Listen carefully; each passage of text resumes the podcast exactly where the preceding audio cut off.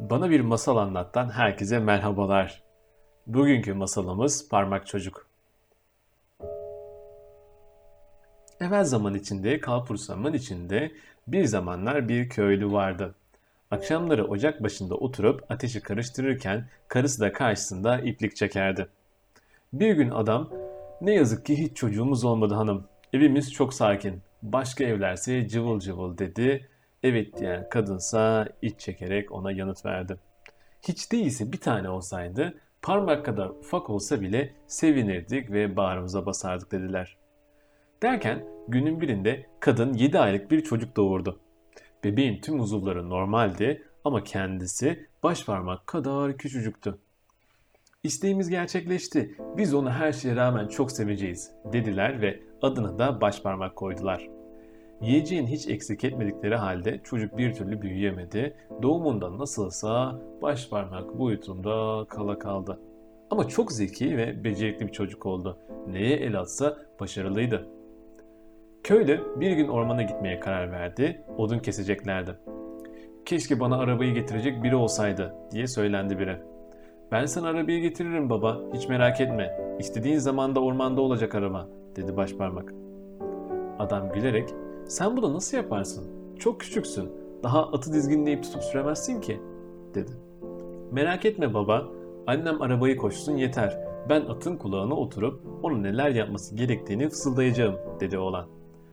Vakit geldiğinde annesi arabaya koştu ve baş parmağı atın kulağına oturttu. Oğlan ata "deh" diyerek neler yapması gerektiğini söyledi. Arabayı ustaca kullanarak doğruca yoldan ormana doğru gitti. Tam orman girişi yolunda olan iki tane yabancı adamı görünce "brrr" dedi ata. "Bu da ne? Tek başına giden bir araba ve de ata emir veren bir ses. Ama ortada başka kimse görünmüyor" dedi adamlardan biri. "Burası tekinsiz bir yer" dedi diğeri ve ekledi. "Arabanın peşinden gidelim. Bakalım nerede duracak." Araba dosdoğru ormana daldı ve odunların yığıldığı yere vardı. Başparmak babasını görünce seslendi. "Gördün mü baba? Arabayı getirdim işte. Şimdi beni aşağı indir." Babası sol eliyle atı tutarken bir saman çöpüne oturmuş oğlunu da sağ eliyle atın kulağından aşağı indirdi. Yabancı adamlar bu mucize karşısında ne diyeceklerini bilemedi. Biri diğerini kenara çekerek "Dinle, bu ufaklık bize şans getirebilir. Onu alıp büyük şehirlerde para karşılığında halka gösteririz. Hadi onu babasından satın alalım" dedi. Adamın yanına vararak "Şu ufaklığı bize sat bey baba, yanımızda rahat eder hem" dediler. "Olmaz" dedi adam. "O benim canım ciğerim. Dünyanın altınını verseniz değişmem." Bu pazarla işten başparmak babasının cebinden çıkarak kulağına "Baba, beni onlara verebilirsin. Ben nasıl olsa sana geri dönerim" diye fısıldadı. Babası onu iyi bir para karşılığında adamlara sattı.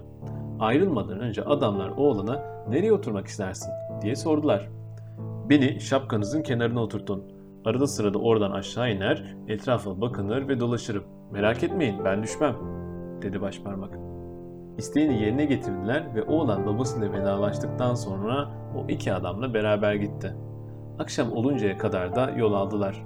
Derken "Beni yere indirin, çişim geldi" dedi oğlan. "Otur oturduğun yerde, istersen işe, bana vuz gelir. Arada sırada kuşlar deliyor benim başıma" diye cevap verdi onun şapkasında taşıyan adam. "Olmaz" dedi oğlan. "Ben terbiyesiz biri değilim. Beni hemen yere indirin." Adam şapkasını çıkararak baş parmağı yol kenarındaki hendeye bıraktı. O ise hemen bulunduğu yerden sıçrayarak tarlaya daldı ve birden arayıp bulduğu bir fare yuvasına giriverdi. "İyi akşamlar beyler, yolunuza bensiz devam edin" diye adamlara seslenerek güldü. Adamlar sopalarla fare yuvasını eşelemeye çalıştı ama bunun bir yararı olmadı. Başparmak yuvanın derinliklerine doğru kaçtı, derken akşam oldu. Adamlar öfkeyle ama elleri boş bir şekilde yola koyuldu. Onların gittiğini fark eden başparmak yuvadan dışarı çıktı. "Karanlıkta tarlada dolaşmak tehlikeli, kolayca bacağımı kırabilirim" diye kendi kendine söylendi. Aniden ayağı bir salyangoz kabuğuna çarptı. "Hele şükür, geceyi burada geçirebilirim belki" diyerek kabuğun içine yerleşti. Tam uyuyacağı sırada önünden geçen iki adamın sesini duydu. "Şu zengin papazın altın ve gümüş takımlarını nasıl çalsak?" dedi biri. "Ben sana söyleyeyim" diye lafa karıştı başparmak. İkinci hırsız çok korktu ve "Neydi bu? Biri konuştu" dedi.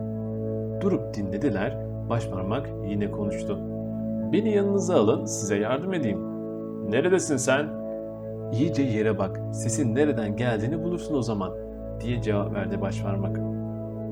Hırsızlar sonunda onu bularak havaya kaldırdılar. "Seni gidi bacaksız seni, bize nasıl yardım edeceksin ki?" dediler. "Bakın," dedi ufaklık, "ben papazın odasına demir parmaklıkların arasından girerim ve içeriden ne isterseniz onu size uzatıp veririm." "Hadi bakalım, göster marifetini," dediler. Papazın evine vardıklarında başparmak odaya girdi, sonra da var gücüyle "Burada ne isterseniz var," diye haykırdı. Hırsızlar irkildi önce. "Yavaş konuşsana be, herkesi uyandıracaksın," dediler.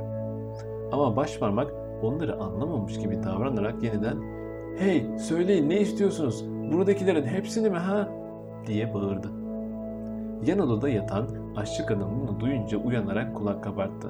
Hırsızlar korkudan biraz geri çekildiler ama daha sonra cesareti ele alarak "Bu ufaklık bizi ele vermek istiyor," diyerek geri geldiler. Oğlanın kulağına "Hadi artık ciddi ol da içeridekileri bize ver," diye fısıldadılar.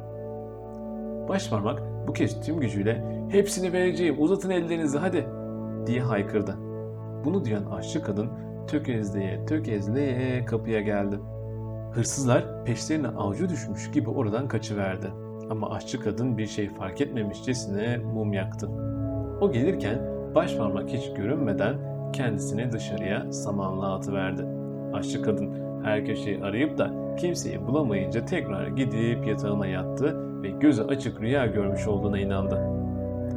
Başparmak saman çöplüğüne tırmanarak yatacak yerini hazırladı, ertesi sabaha kadar uyuyacak, sonra da anne babasının yanına dönecekti. Ne var ki başına başka işler geldi. Ya dünya böyle, zahmetsiz iş yok ki. Gün ağrırken aşçı kadın hayvanlara yem vermek için yatağından kalktı. Doğruca samanlığa gitti. İçinde başparmağın da yatıp uyuduğu bir kucak dolusu saman aldı. Oğlan öyle derin bir uykuya dalmıştı ki olanların farkına varamadı. Uyandığında kendini geviş getiren bir ineğin ağzında buldu.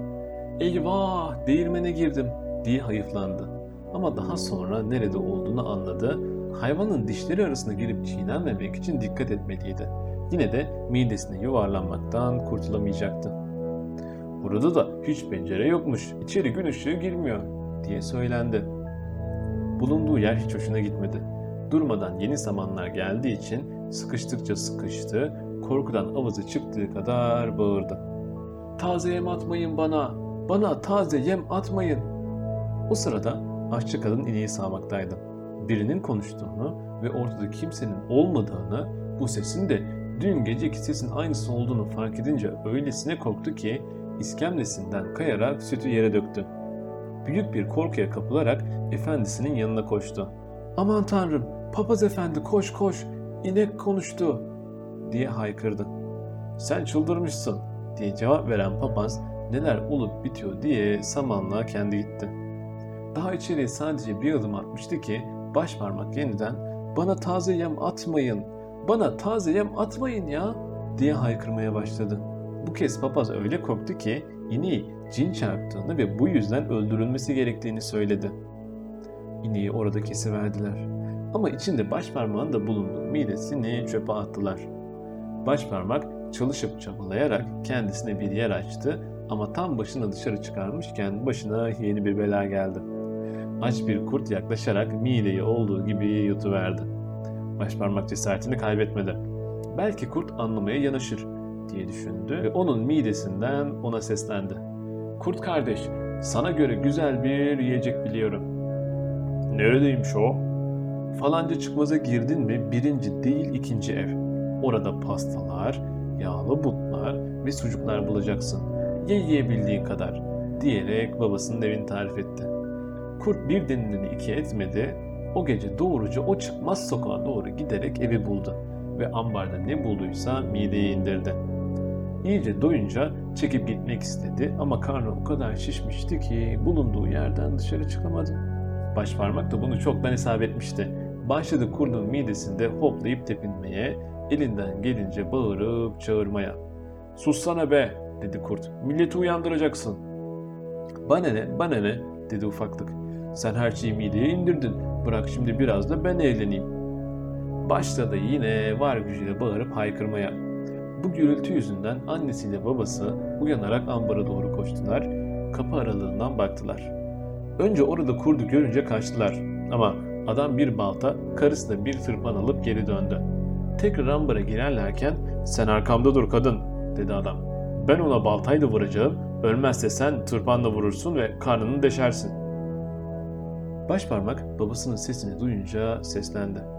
"Babacığım, ben buradayım. Kurdun karnında." Babası sevinçle "Tanrı'ya şükürler olsun, oğlanı bulduk," diyerek çocuğa zarar vermesin diye karısına tırpanı elinden bırakmasını işaret etti. Sonra yaradana sığınarak baltayla kurdun kafasına vurup onu öldürdü. Karı koca bıçak ve makasla hayvanın midesini kesip başparmağı oradan çıkardılar. "Ah ah, seni o kadar merak ettik ki," dedi babası. "Evet baba, benim de başıma neler neler gelmedi ki. Neyse ki şimdi yine temiz bir hava soluyabiliyorum." "Bugüne kadar nerelerdeydin?" "Sorma babacığım. Önce bir fare yuvasındaydım, sonra bir ineğin işkembesine girdim, daha sonra da bir kurdun midesine. Artık sizlerden asla ayrılmayacağım babacığım." "Biz de seni dünyanın altında değişmeyeceğiz," diyen babası ve annesi başparmak kucaklayıp öptüler. Ona bol bol yiyecek, içecek verdiler ve yeni giysiler diktiler çünkü eski giysileri bir hayli yıpranmıştı tahmin edeceğiniz gibi. Eee onlar ermiş muradına, biz çıkalım kerevetine.